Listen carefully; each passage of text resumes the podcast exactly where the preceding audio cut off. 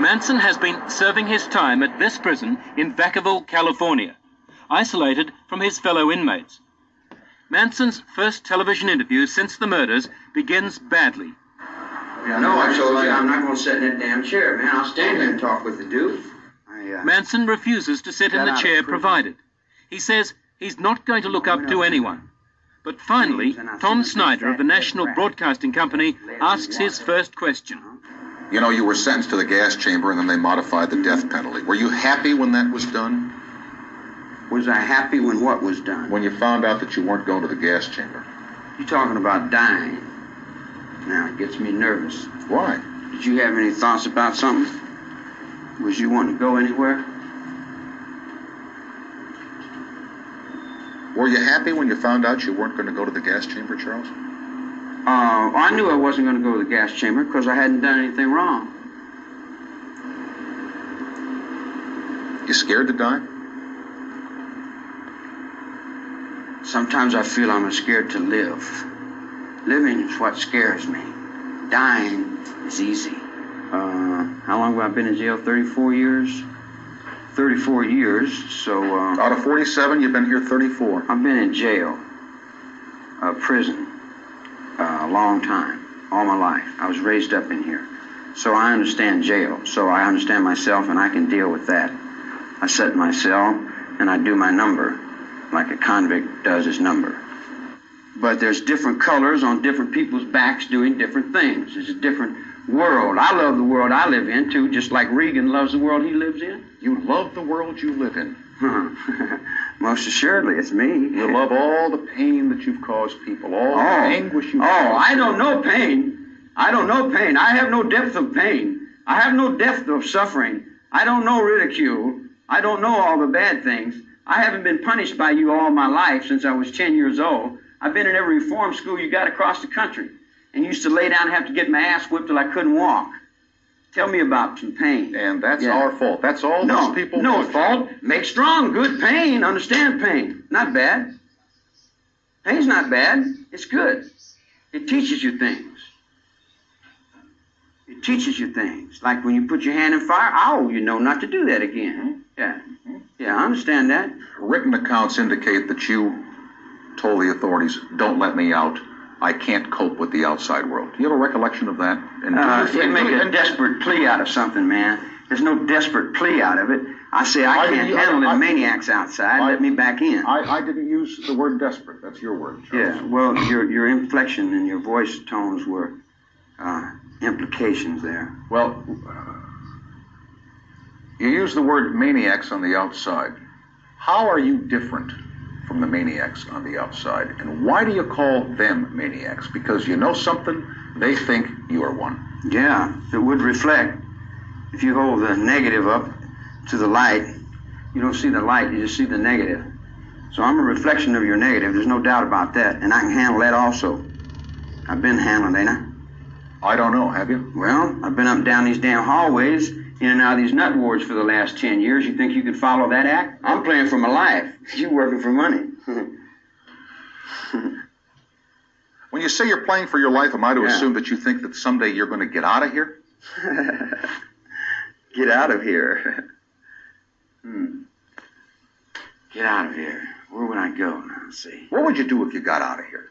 If I got out of here. What if they said they said to you tomorrow morning, Charles, hey, listen, you're free. You can go wherever you want to go. Do whatever you want to do. What would you uh-huh. do? I'll probably go out front on the grass and sit down.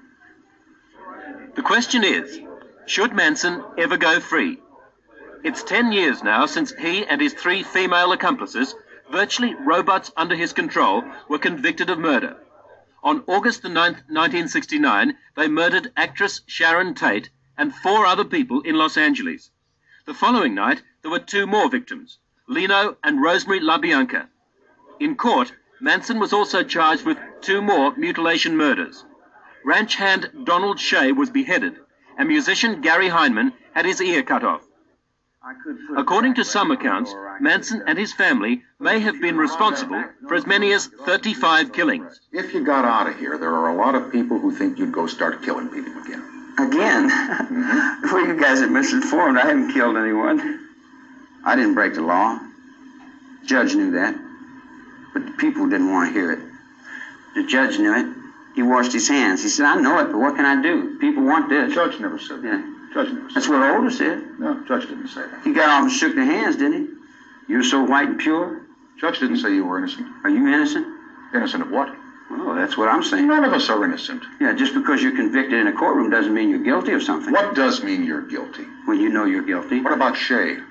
What about him? Well, what about him? He got killed. Well, the word is you killed him. Word is that you're an old woman. Word is you have turkey in the sky. Word is I don't know what word is. Somebody else tell you that. I didn't tell you Did that. you kill Shea? Hell no. Did you cut uh, Hinman's ear off? Hell yes. Why, Yeah. why, how'd that feel when you cut his ear off? Uh, what did it feel like? Yeah. Well, I had done what he said for about 20 years. I'd done everything he told me to do. And I got to thinking, now, why don't this guy do something I tell him to do? And he said, uh, no. I said, well, how comes I'm always doing what you tell me to do, but then you never do what I say do? And he said, well, blah, blah, blah. So I said, now you do what I say. And he said, no. I said, you do exactly what I say. And he said, no. I'm telling you. I'm not asking you. I'm telling you. You do exactly what I say. And that's about the extent of it. All this occult, all that hocus pocus stuff that you guys are playing, I don't know nothing about all You that. You know nothing about something called helter skelter. Tell me, Charles. I don't know. It's a fairy. It's worse than a fairy tale. It's a fairy tale. It's a, it's it's a comedy. It's How can anyone offer the definition of crazy? According to Merriam Webster's dictionary, crazy is defined as having or showing severe mental illness, unable to think in a clear or sensible way, or being wild and uncontrolled. Charles Manson has been accused of exhibiting all three definitions, and yet Charles Manson swore up and down to defend his sanity by saying he was not crazy. Hello, all you true crime buffs and you magnificent sons of bitches. It is I, the Horror Hound. In this true crime episode, I'm going to talk about the infamous Charles Manson, Mr. Helter Skelter himself. Now, the cult leader who defined, or I'm sorry, defended his actions by saying he did not control anyone and that his followers did what they wanted to. So I ask you, all of you out there, is Charles Manson considered a serial killer, or though, even though he that no one died by his hands, and yet the blood of so many innocent victims are pinned on him? So what do we know about Charles Manson?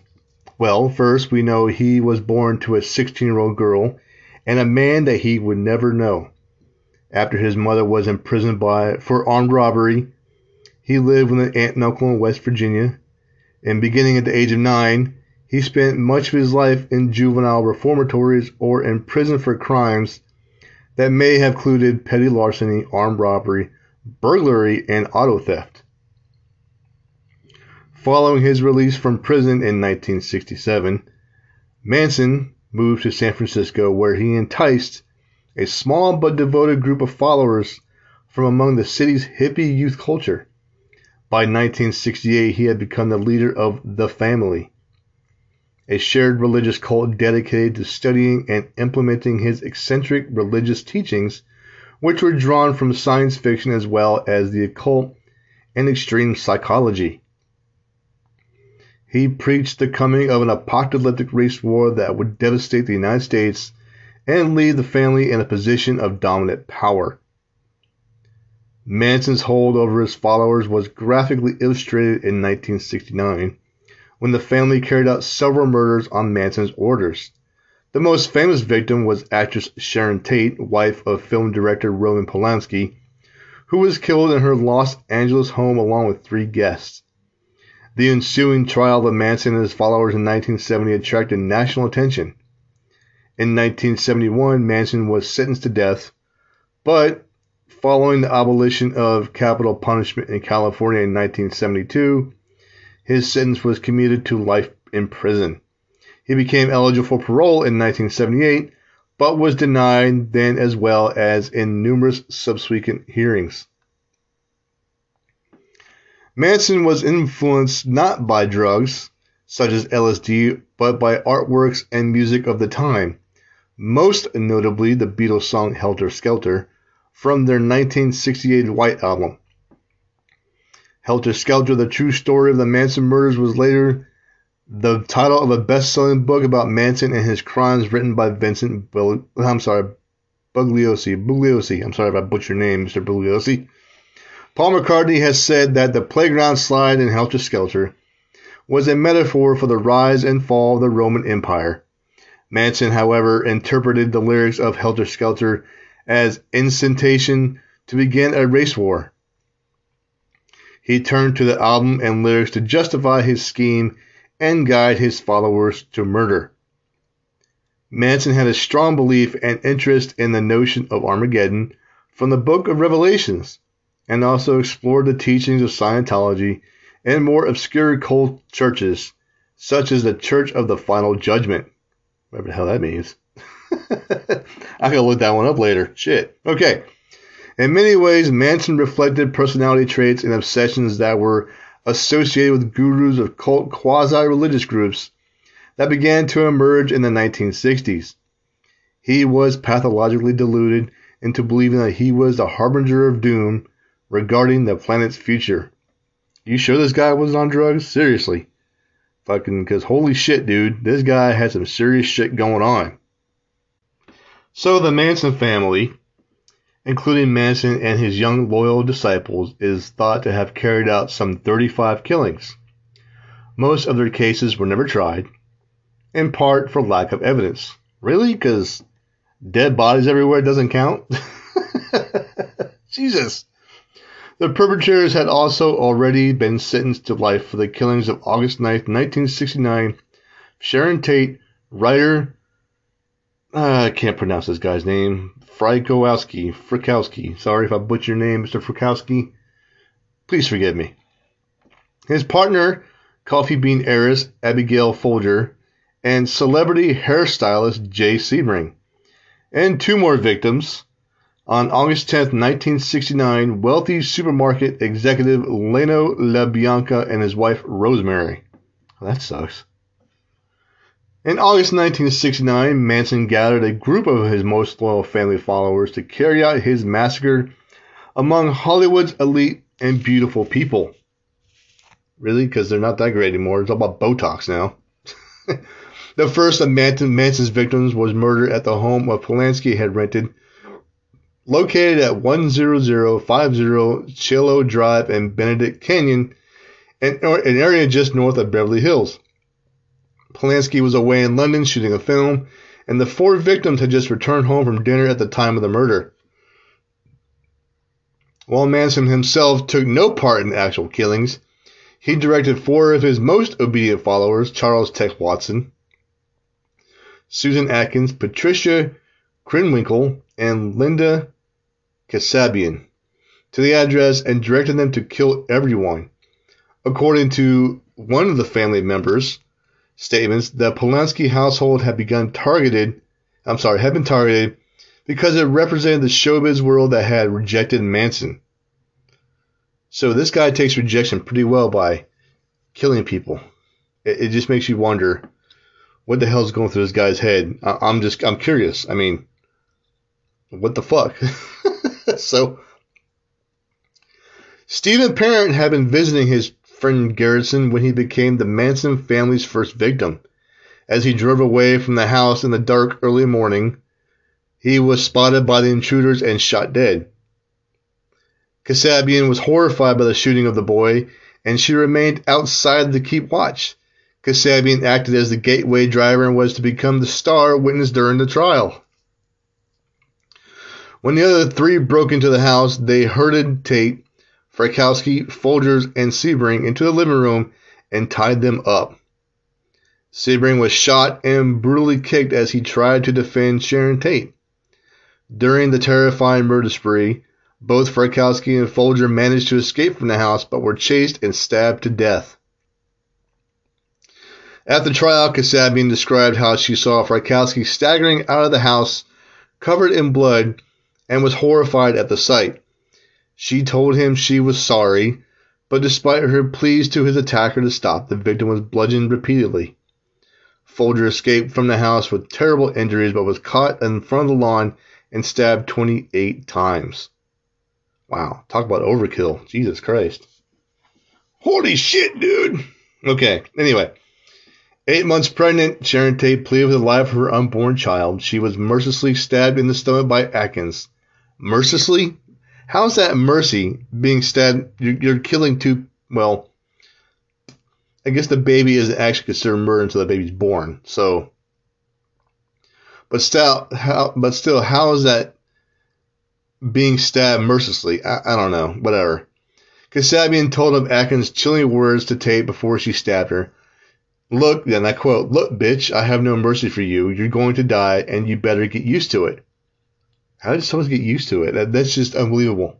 Anyway, Atkins then used Tate's blood to write the word pig on the front door. However, instead of this brutal massacre sating the pathological Manson, he criticized the murders for being sloppy. The following night, Manson took family members Watson, Krenwinkel, and Leslie Van Houten to the Los Feliz address of the La Biancas, and the couple was murdered in a similarly horrifying fashion.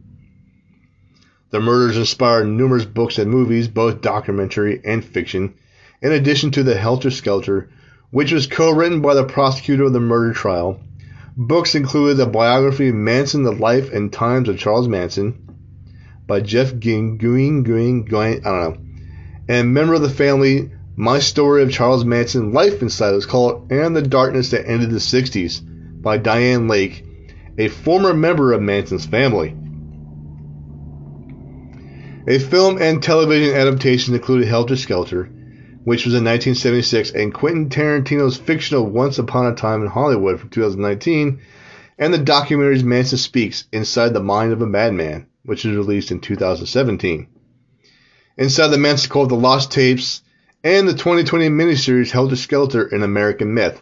So, as we boil down to the point here of Manson being an actual serial killer and being categorized in that specific, I want to say, subcategory of serial killers. I don't know, just just however you want to put it. I mean,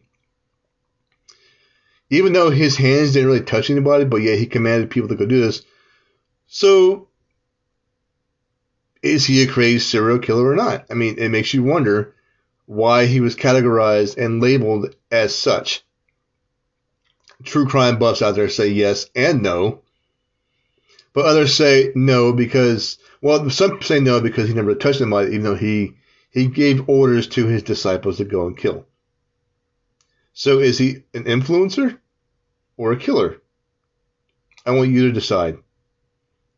For more stuff like this, you know, you can follow me on TikTok. Just search for Horror Hound, and we can discuss it. Um, you'll see the post on my page how this is coming out and how I asked this question. So, thank you for listening and thank you for your undying support and your love. And again, there's no cost to subscribe to my podcast. So, on the next episode, I'm going to be talking about. Let me find it real quick. David Berkowitz, the son of Sam, or also called the 44 caliber killer, who went on a shooting spree just because he felt like it and he was taking orders from a possessed dog that was possessed by a demon. It also makes you wonder if somebody gone fucking ape shit or not. so I'm gonna leave you with an interview, the very last interview of Charles Manson, or I would say a documentary, not an interview, but just before he died, and just listen to it carefully, and just let it sink in of how people are categorized as crazy, even though he swears up and down that he wasn't crazy. But I, I, guess some psychologists out there would beg to differ. I don't know, whatever. But listen to it carefully and just have some deep thought about it. Thank you so much for listening, and please continue to subscribe and listen to my podcast, South Jersey Horror, as I continue to do true crime editions with the next episode will be on David Berkowitz, Son of Sam my apologies. Um, what I'm about to play next is it's a news segment from ABC News that aired in 2017. about Charles Manson being dead at 83. It's about three minutes long, and please enjoy. Thank you. Breaking news Charles Manson, the infamous cult leader who led a string of murders in the 1960s, is dead. ABC's Lindsay Davis is here with the latest details. Good morning, Lindsay. Good morning to Robin. He was sentenced to death 46 years ago. But just months after that sentence, California Supreme Court declared the death penalty unconstitutional, prolonging the life of one of the most reviled men in American pop culture. And overnight, at 83 years old, Charles Manson died of natural causes.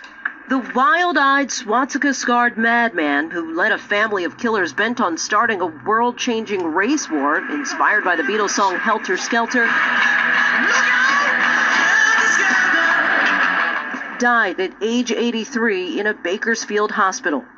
Is Charlie Manson crazy? Or whatever that means. Sure, he's crazy as mad as a hatter. Charles Manson, the evil mastermind behind the 1969 murder spree that took the lives of seven people.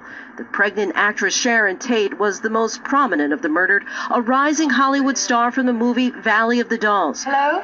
Also killed wealthy supermarket owners Leno and Rosemary LaBianca.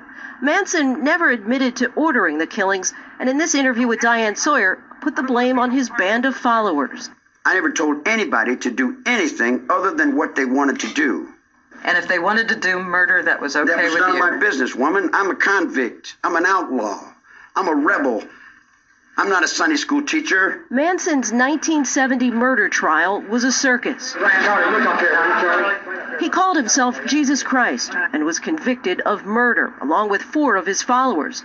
He was once called the most dangerous man in America. We reconvened the panel hearing on Charles Manson. Manson spent 46 years behind bars and was denied parole 12 times. His influence from prison, no less dangerous. His still adoring followers carried out crimes in his name long after his conviction, including the attempted assassination of President Gerald Ford. Five Manson family members remain behind bars. He leaves behind a legacy of depraved murder. If you're gonna do something, leave something witchy. Just like I would tell you, if you're gonna do something, do it well. And leave something witchy. Leave a sign to let the world know that you were there. The LADA's association released a statement saying Manson's victims are the ones who should be remembered and mourned on the occasion of his death. And the sister of Manson victim Sharon Tate told ABC News people are saying that this should be some kind of relief, but oddly enough, it really isn't. She went on to say that she prays for Manson's soul. Really? Okay. Lindsay Davis, thanks very much.